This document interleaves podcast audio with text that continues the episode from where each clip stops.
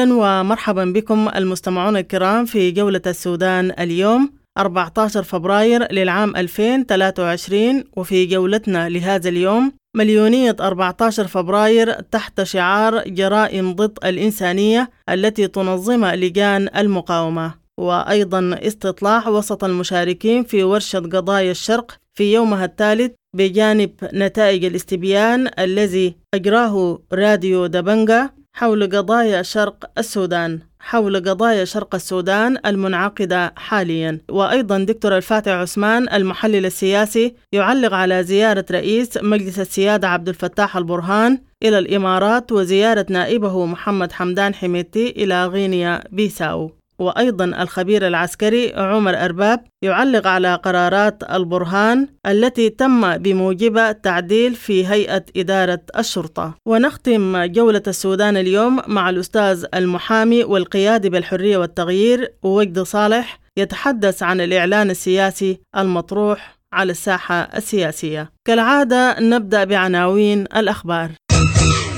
أحييكم أعزائي المستمعين وأقدم لكم فيما يلي موجز بأهم عناوين الأخبار في راديو وتلفزيون دبنقا الموافق أربعة عشر فبراير ألفين وثلاثة وعشرين. استمرار مؤتمر شرق السودان لليوم الثالث ونقاشات ساخنة حول مسار الشرق والمنبر التفاوضي المنفصل وتوقعات بالخروج بنتائج إيجابية. وجدي صالح الاتفاق السياسي المرتقب بشرع للانقلاب ويؤسس لحكم الفرد. وجدي صالح الأزمة الراهنة سببها الانقلاب العسكري وليس خلافات المدنيين والحل يكمن في إسقاط الانقلاب. نجاة محامي وإصابة سائق عربة في إطلاق نار من قبل مسلحين في نيرتتي بولاية وسط دارفور. إصابة فتاة في إطلاق نار بواسطة مسلحين يستقلون عربة إسعاف في الفاشر ومواطنون يتمكنون من القبض على الجنان. إصابة ثلاثة نازحين أثر تعرضهم لاعتداء بواسطة مسلحين بالقرب من معسكر مكير بولاية وسط دارفور. مقتل مواطن وإصابة تسعة على الأقل في نشوب نزاع ذو طابع قبلي بمنطقة كيسيبة على الشريط الحدودي مع أثيوبيا بمحلية باسوندا التابعة لولاية القضارف. وفد امرأة حامل محتجزة لدى الميليشيات منذ أكثر من ستة أشهر بالقرب من معسكر زمزم في ولاية شمال دارفور، وهيئة محامي دارفور تعتزم تشكيل هيئة اتهام بالتشاور مع الأسرة. محلل اقتصادي يصف قرار بنك السودان بفك حظر تمويل العربات والعقارات بالخاطئ وغير المدروس. مواطنون يقلقون طريق بور سودان كسلا في منطقة احتجاجا على عدم التزام إزالة خلاطات تعدين تستخدم الزئبق والسيانيد. ضابط معاشي قرارات إحالات ضباط الشرطة والجيش للمعاش تهدف لحصر السلطات في القائد العام وتهدف للتحكم في الشرطة. البرهان يصل الإمارات في زيارة رسمية ومحللون سياسيون يؤكدون أهمية الزيارة للدفع بالاتفاق الإطاري ويتوقعون بحث العلاقات مع إسرائيل والاستثمار في الموانئ. البرهان يلتقي مدير برنامج الغذاء العالمي ديفيد بيسلي ويشيد بالجهود البرنامج في السودان. اتفاق بين السودان وغينيا بيساو على دعم الاتفاق الإطاري وتشكيل لجنة للتشاور السياسي ولجنة فنية لبحث الشراكات التجارية. محلل سياسي زيارة حميدتي إلى غينيا بيساو ترتبط بعلاقات واستثمارات حميدتي بدول أفريقيا الغربية. الأمم المتحدة تبدأ عمليات حصر واسعة للمقاتلين الأجانب في ليبيا أغلبهم سودانيين وجنسيات أخرى تمهيدا لإخراجهم من ليبيا خلال الأشهر المقبلة. الهيئة القومية لحماية المدنيين في السودان تؤكد أن انقلاب خمسة وعشرين أكتوبر ارتكب الكثير من الانتهاكات الخطيرة لحقوق الإنسان بحق المدنيين. تجمع شباب حقول البترول في غرب كردفان يحذرون من خلط الزيت الزنباري القاتل المستخدم في تشغيل محاولات آبار النفط بزيت الطعام وبيعه للمواطنين. اليونتامس والمفوضية السامية للأمم المتحدة لشؤون اللاجئين تشاركان المجتمع المحلي ومنظمات المجتمع المدني بجريدة في ورشة حول حقوق الإنسان وحماية المدنيين والمبادئ الإنسانية. عبد الرحيم محمد حسين ينفي بشدة صلته بالانقلاب تخطيطا وتنفيذا، وأكد أنه سمع بالانقلاب صبيحة اليوم الثاني عندما أفادت المعلومات أن القوات المسلحة استلمت السلطة. مواكب أربعة عشر فبراير تنطلق إلى البرلمان للمطالبة بإسقاط الانقلاب. إلى اللقاء.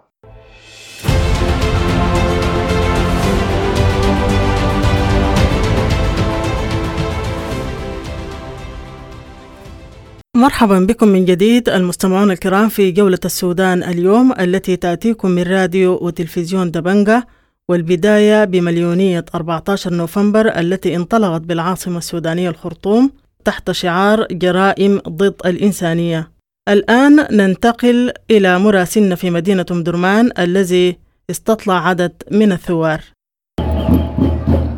آه مرحبا مستمعي راديو وتلفزيون دبنقا من سوق مدرمان. التحية لكل المستمعين. مليونية أربعة عشر فبراير مليونية جرائم ضد الإنسانية، حيث رفع الثوار صور تعبر عن الجرائم والانتهاكات في حق الشارع السوداني، أيضا هتافات تنادي بالحرية والعدالة. ميكروفون راديو وتلفزيون دبنقا حاضر، وإليكم إفادات من قلب الحدث. أحييكم جماهير الشعب السوداني، وبنقول لهم ان احنا لن نلين، لن نركع، لن نستسلم. احنا اصحاب حق. الثوره عندها اهدافها. لما طلعت عندنا شعارات محدده وعندنا لاءات ثلاثه: لا للشراكه، لا للشرعيه، لا للتفاوض. احنا متمسكين بشرعياتنا دي واهدافنا، ودم اولادنا ما حيروح هدر. يا ننجز الثوره يا ننجز الثوره، يا نحقق حلمنا يا نحقق حلمنا. ما عندنا قدام. لا قتل بيمنعنا، لا ضرب بيمنعنا، لا نهب بيمنعنا، لا احتغال، لا اغتصاب. كلها ما بتكسرنا، ما بتكسرنا على الإطلاق. الشعب السوداني المرق في الشارع ده من الصعب جدا جدا تاني تراجع، ما بتراجع. ثورة ثورة الشعب، والسلطة سلطة الشعب، والعسكر للسكنات، والجنجويد يتحل. آه طالعين الليلة خالصين لحب الوطن، وفاء للشهداء، طالعين ضد التسوية، ضد الأمنية، ضد القطايف، ضد ال... آه طالعين إن شاء الله بنوصل رسالتنا. والموكب آه موكب أربعة عشر فبراير نجح، وبنقول لكم الثورة ثورة الشعب، والسلطة سلطة الشعب، والعسكر للسكنات، والجنجويد يتحل.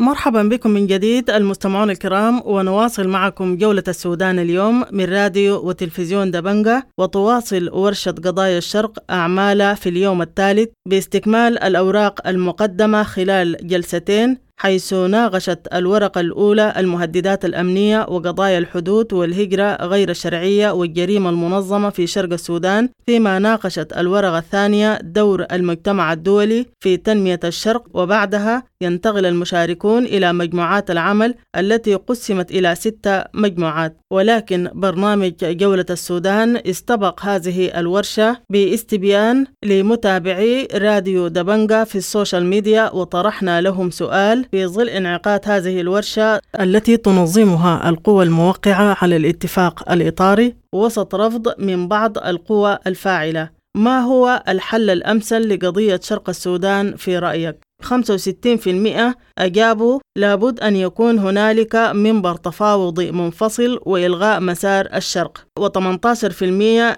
أجاب بالإبقاء على مسار الشرق وعقد المؤتمر التكميلي، بينما ثلاثة عشر بالمئة أجاب الإبقاء على مسار الشرق وإقامة منبر آخر للرافضين، وأربعة بالمئة أجابوا بأنهم لم يكون لهم رأياً.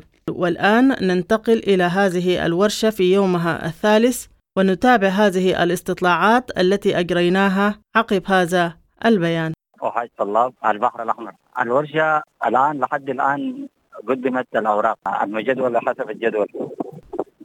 بعد النقاشات تمت، لكن التوصيات متعلقة بمجموعات العمل اللي حتتقسم حسب وفقا للأوراق من الليلة وبكرة. الليلة حتكون في مجموعة عمل شغالة حتواصل بكرة نفس مجموعة العمل حسب الأوراق. بكرة نهاية اليوم حترفع المجموعات توصيات. طيب أبرز القضايا تم مناقشتها شنو؟ أبرز الأوراق هي بدأت بحماية التراث، وقضايا التنمية، وقضايا المرأة، ونظام الحكم، والإدارة الأهلية وإلاغتها بالسلم الاجتماعي. الليلة كان دور المجتمع الدولي والمحددات الأمنية. أن غش الأوراق كويس، الناس بتتحدث عن مشاكل بتاعت بتاعت تنسيق الانطباع العام، الناس تتكلم عن مشاكل التنسيق والمستحدثين. الانطباع العام للأوراق كويس والنقاش فيها ما شاء الله يعني بروح ساخنة. الآن في انتظار مجموعة العمل والتقسيم عشان تطلع التوصيات دي، آراء أولية لضيق المساحة ما تفوت العشرة خمسة عشر نفر في كل ورقة بيلقوا قرص يعني. ما في أطراف مقاطعين للورشة، هل ده أثر على الورشة؟ و... ما الأطراف المقاطعة أثرت على الورشة، لكن إذا في تعسير هو تعسير تنسيقي، تنسيقي للناس المفروض يجوا والما جو والما لقوا فرصة، والناس الطريقة تمت بها الدعوات وكذا والتنسيق. ما شايف تعسير للأطراف المقاطعة يعني. غير أصله أوردي معروفين يعني. عبد الله إبراهيم هاشم، والله الورشة كويسة وفي حوار حقيقي، وفي حوار طبعا برضو في إشكال في التنسيق. الناس المفروض المفروض الناس يشاركوا فاعلين حقيقيين تقدر أسمعهم وكده، لكن نتوقع إنه هتكون في مخرجات كويسة. نلاقي مثل الإشكال إنه في تنسيق الناس وصلوا المطار بعد الطيارة ما حملوا لهم معالجات، هم ناس فاعلين حقيقيين وهم كان هيشاركوا ويكونوا إضافة حقيقية للورشة. طيب أبرز الاتجاهات في النقاش يعني القضايا اللي أخذت مساحة واسعة من النقاش شنو؟ واحدة من القضايا الأساسية هو مسار شرق السودان، فيه تباين حاد في الاتجاهات، لكن شنو في تقاربات، احتمال نتوقع إنه يحصل اختراق للمسألة دي ما بين إنه إنه الناس دايرين محتاجين لمسار لمنبر تفاوضي لمناقشة قضايا شرق السودان لا يستثنى فيها أحد بقواه الحية والاجتماعية والثقافية ومنظمة المجتمع المدني كلها. مسألة ده الكلام ده ما يتحسن، لكن الحوار ماشي في المسألة دي. أنا ما داري أستبق ما داري أستبق إنه شنو المسألة عاملة كيف، لكن الماشي إنه إنه المسألة دي احتمال يحصل وكده. آه سمر سليمان عباس، صحفية آه من كسلا.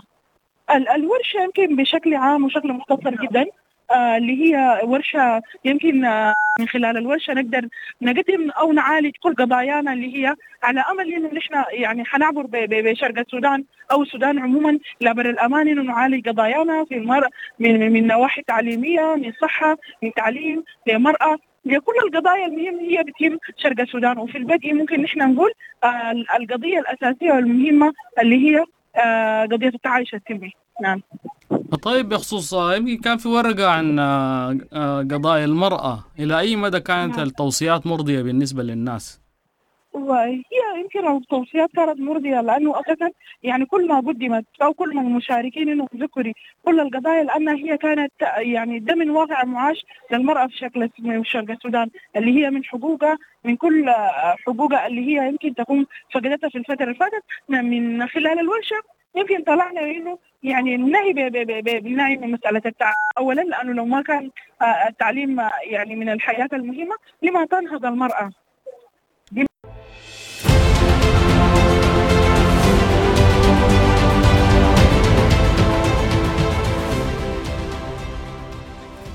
مرحبا بكم من جديد المستمعون الكرام. وفي شأن آخر، بدأ رئيس مجلس السيادة عبد الفتاح البرهان زيارة رسمية إلى دولة الإمارات المتحدة برفقة وفد رفيع المستوى، بينما وصل نائب رئيس مجلس السيادة محمد حمدان دقلو إلى غينيا بيساو في زيارة رسمية تستغرق يومين.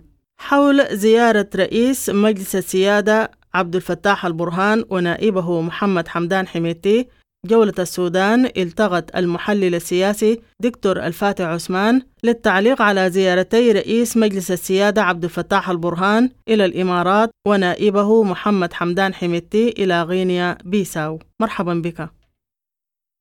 بالنسبة لزيارة الفريق البرهان للإمارات، هي تقع في إطار يعني أهمية دولة الإمارات بالنسبة للعملية السياسية الجارية الآن، وارتباط أيضا الإمارات بملف التطبيع.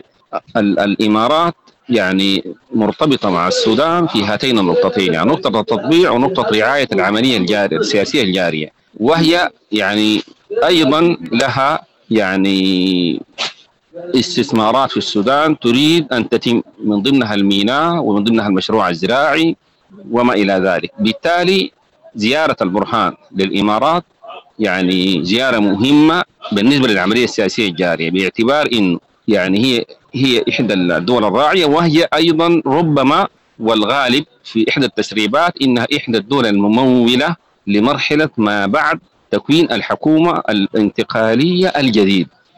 أما بالنسبة لزيارة الفريق يعني أو حميدتي لغينيا بيساو، فدي بترتبط بشكل جوهري ب يعني علاقات حميدتي في دول إفريقيا الغربية ودول الجوار الغربي للسودان. المعلوم إنه الفريق يعني أولا برهان يعني لديه علاقات واستثمارات في تلك المناطق،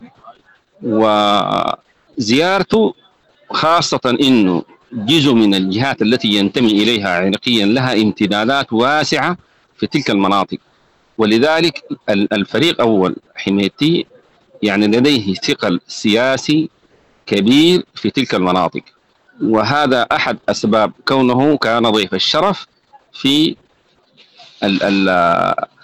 تنصيب رئيس النيجر، وهو له يعني له نفوذ في أفريقيا الوسطى، له نفوذ في تشاد، وزيارته لغينيا بيساو تأتي في إطار يعني اهتماماته ونفوذه في منطقة غرب إفريقيا أكثر من إنها كونها زيارة دولة، بالرغم من إنه يعني الآن يعني ذهب معه وفد وزاري، إلا أن الزيارة لا تخلو من يعني الطابع الذي يتعلق بالثغل السياسي للنائب الأول.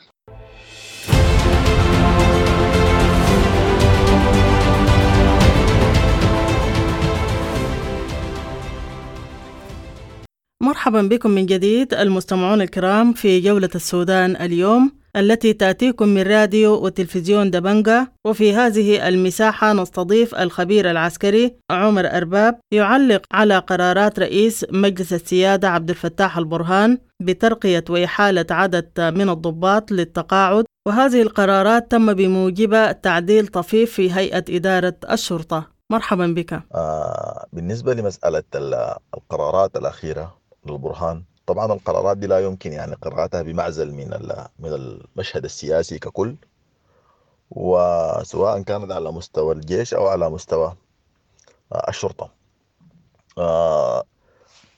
المتامل للقرارات دي في على مستوى المؤسسه العسكريه الجيش بنجي نلقى انه القرارات دي بتسعى الى تكريس السلطه في يد القائد العام بصورة واضحة، وكل الملفات المهمة بتكون بيد القائد العام بشخصه، ولا حتى رئيس الأركان ما عنده مهام. أما وزير الدفاع، رئيس الأركان مهام محدودة، أما وزير الدفاع ده ف يعني مهامه أقرب ل لمهام أعضاء المجلس السيادي الذين تم تعيينهم بعد الانقلاب، هيكون قاعد يعني مجرد صورة.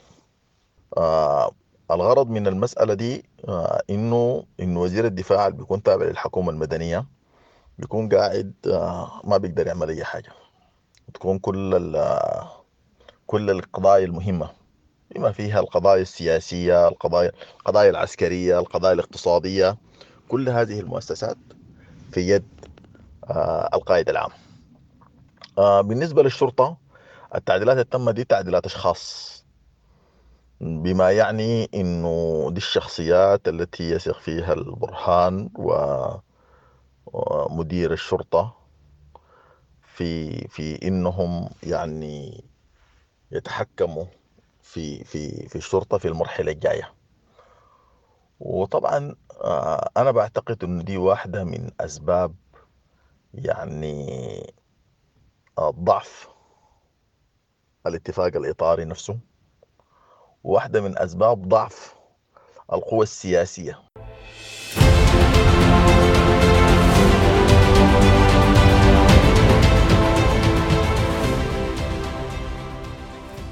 نختم جولة السودان اليوم مع القيادي في الحرية والتغيير الأستاذ المحامي وجدي صالح، وسألناه إلى أي مدى يمكن الإعلان السياسي الجديد المطروح الآن على الساحة السياسية أن يقدم جديد ومختلف، وإلى أي مدى يسهم في حل الأزمة السياسية الراهنة في البلاد. مرحبا بك أستاذ.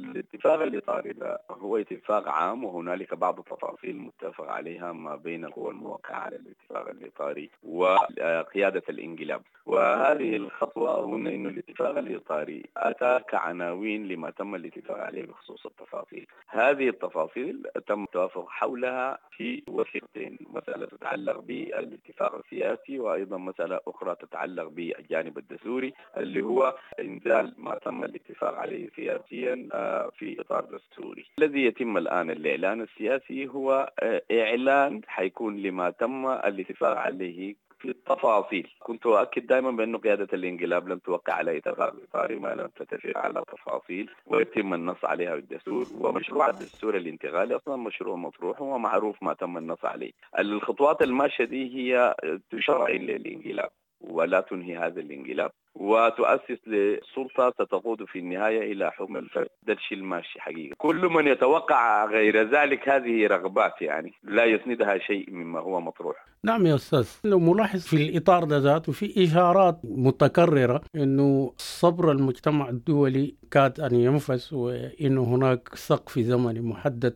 لمساعدة السودان وإعفاء الديون و و و أنه لابد من الوصول لاتفاق سياسي في زمن محدد حتى أن السودان ينال مساعدات دولية. أول حاجة أنه كاد أن ينفذ اللغة دي ذات اللغة التهديدية أن ينفذ صبر المجتمع الدولي. هذه اللغة التهديدية لماذا لا توجه لقيادة الانقلاب؟ يعني حتى المجتمع الدولي يحاول أن يصور الآن النزاع والأزمة في البلاد بأنها أزمة ما بين المدنيين والمدنيين، وهذه غير حقيقية. الأزمة حقيقة هي سببها الانقلاب، وحل هذه الأزمة السودانية سواء كانت أزمة سياسية أو أزمة اقتصادية أو أمنية بكلها بمعالجة السبب الأساسي في هذه الأزمة هو الانقلاب، وبالتالي يجب أن يذهب هذا ال ال ال الانقلاب. هذه هي النقطة الأساسية. لماذا يمارس الضغط على القوى السياسية وقوى الثورة بدلا من أن يمارس في مواجهة الانقلابيين الذين انقلبوا على السلطة؟ كيف يمارس الضغط على المدنيين وإن كانوا الباين أنهم غاياتهم أنه يصلوا لاتفاق مع المكون العسكري، حتى يلاحظ أنه هناك خلاف بين المكونات المدنية حول من الذي يكسب ود المكون العسكري أولا. وبالتالي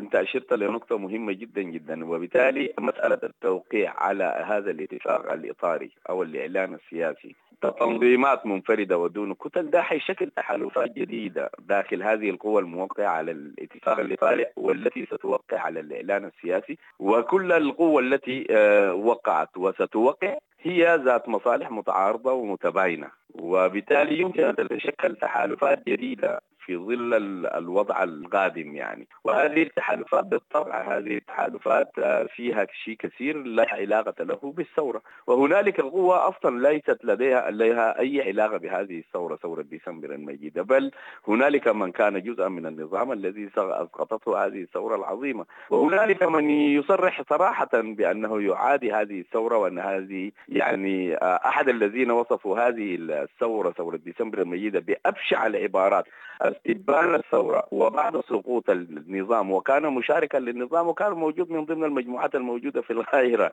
التي تسمي نفسها الحوار السوداني السوداني. هم يحاورون أنفسهم. هذه هي المجموعة التي استدعت الانقلاب، وهذه هي المجموعة التي أعلنت بأنها مع أن يظل قائد الانقلاب قائدا للسلطة الانتقالية خلال الفترة الانتقالية، وهي التي استدعت الانقلاب وشاركت في التخطيط له والتنفيذ له، ولا زالت تشارك في ضمن مؤسسات الانقلاب. فهذه واجهات للانقلاب، وهذه هي القوة التي سيتم إغراق ما يسمى بالعملية السياسية بها، ويفرغ أي عمل سياسي في هذه المرحلة من مضمونه ومضامينه الثورية، يجعل ده امتداد لانقلابه يعني.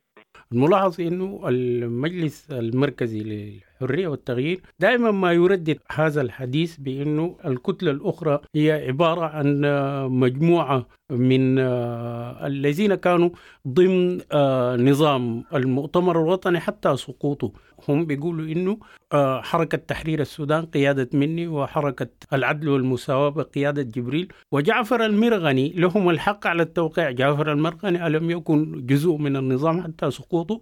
جعفر المرغني جزء من النظام حتى سقوطه، وأيضا هو نفس الحزب في مجموعة وقعت مع الاتفاق الإطاري ومجموعة بقيادة جعفر المرغني ناهضت والآن ستوقع، وبالتالي سيوقع الحزب باسمين، يعني حتى الحزب الذي ظل مع النظام حتى سقوطه، وبالتالي عنده برضو لافتتين داخل هذا الاتفاق يعني العام. والمسألة الثانية والأغرب إنه انفتحت يعني مسألة وما حذرنا إنه لقدام ستغرق العملية السياسية تحت دعاوى. الآن يتحدث عن بعض القوى التي وقعت على اتفاق سلام مع النظام السابق، يعني سواء كانت في الشرق أو سواء كانت في دارفور أو غيره، وبالتالي أيضا في قوة جديدة برضو حتنضم وهي من ضمن القوى التي كانت موجودة مع النظام الذي ألقفته هذه الثورة. عشان كده نقول الإغراق هو إفراغ إفراغ القوة الثورية أو إفراغ هذا الحراك الثوري ومحتواه وتجييره في النهاية ل صالح الانقلابيين والقوى المتحالفة مع الانقلابيين. والمسألة دي حتقود في النهاية إلى حكم الفرد والتسلط على الشعب السوداني. والناس كده تسأل نفسها بس يعني القائد العام للقوات المسلحة الذي قام بانقلابين من قبل، وهذا آآ آآ الانقلاب الذي تم في خمسة وعشرين أكتوبر هو يعني يمكن الناس يفتكروا إنه والله حتكون هناك سلطة مدنية وحكومة مدنية. من الذي سيعين السلطة القادمة يعني أو رأس السلطة القادمة؟ إذا افترضنا إنه الرئيس يعني ف... لأنهم هم قالوا ما في مجلس سيادة، طيب خلاص عين الرئيس، قائد الانقلاب عين رأس الدولة، عشان رأس الدولة ده هو اللي بعد ذاك حيشرف على إكمال بقية هياكل السلطة الانتقالية من تشكيل حكومة وغيره. طيب هو اللي حيعينه وحيرجع يشتغل تحت قائد عام القوات المسلحة؟ يعني من يعين الرئيس يشتغل تحت الرئيس؟ يعني دي حاجة ذات غريبة يعني. وغير كده برضو إنه السلطات الممنوحة للقائد العام بموجب المادة الاتفاق الدستوري الذي لم يعلن عنه حتى الآن، وهو متفق حوله ما بين القوى الموقعة على الاتفاق الإطاري أو القوى التي ستوقع على الإعلان السياسي، بأن قائد الانقلاب سيظل قائدا عاما للقوات المسلحة ولن يخضع لا لرأس الدولة ولا لرئيس الوزراء. طيب ديات الحكومة دي ويات سلطة يعني. فده أنا أفتكر إنه كل الماشي ده سيعزز وجود الانقلابيين في السلطة، وأنا أفتكر إنه هم بهذه الخطوة شكلوا مخرجا للانقلابيين وفكوا عنهم فوق العزلة وفكوا عنهم يعني العزلة الداخلية إلى حد ما والعزلة الدولية. وده موقف تكتيكي من قيادة الانقلاب، الغرض ما هو الانفتاح على المجتمع الخارجي ثم تلقي المعونات وإعفاء الديون وغيرها من المسائل، ثم بعد ذلك يواصلوا في السلطة يعني كل السلوكيات. لكن وبعدين الكلام ده ما بقوله أنا، حتى قائد الانقلاب قال لن تخضع القوات المسلحة لأي سلطة سياسية، يعني ما في في العالم جيش ما بيخضع للسلطة السياسية أيا كانت، وفي أي ظرف من الظروف القوات المسلحة في أي دولة تخضع للسلطة السياسية. فهو قال لن يخضع للسلطة السياسية المدنية ولن يخضع للمدنيين. آه وبعد ذاك استدرك وقال يعني قد تخضع القوات المسلحة آه للسلطة السياسية والمدنية، لكن حينما تتهيأ الظروف المناسبة لذلك. من الذي يحدد الظروف المناسبة؟ هذه هذه ثورة، هذه ثورة إما أن تصل إلى أهدافها وإما أن نواصل الثوار والمؤمنين بهذه الثورة والمؤمنين بأهمية التغيير في السير. نحن في كلامنا ده وتحليلنا ده بنقول لرفاقنا اللي قدروا تقديرات سياسية بأنه هذه العملية يمكن أن تقود إلى تحول ديمقراطي، بنقول لهم والله هذه تقديرات يعني في تقديرنا إنها هي تقديرات خاطئة ستعزز الانقلاب ستشرعن الانقلاب، لا نخونكم في ذلك، ولكن نقول هذا طريق سيطيل من أمر الانقلاب وسيؤخر عجلة الثورة وبالتالي يرمي بظلاله على الحراك الثوري يعني.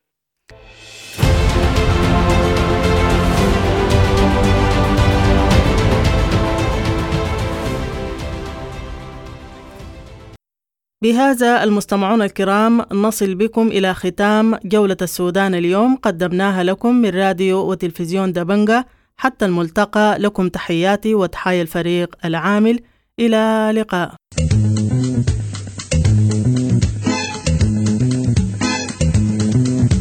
راديو دبنقا راديو دبنقا راديو دبنقا راديو دبنقا.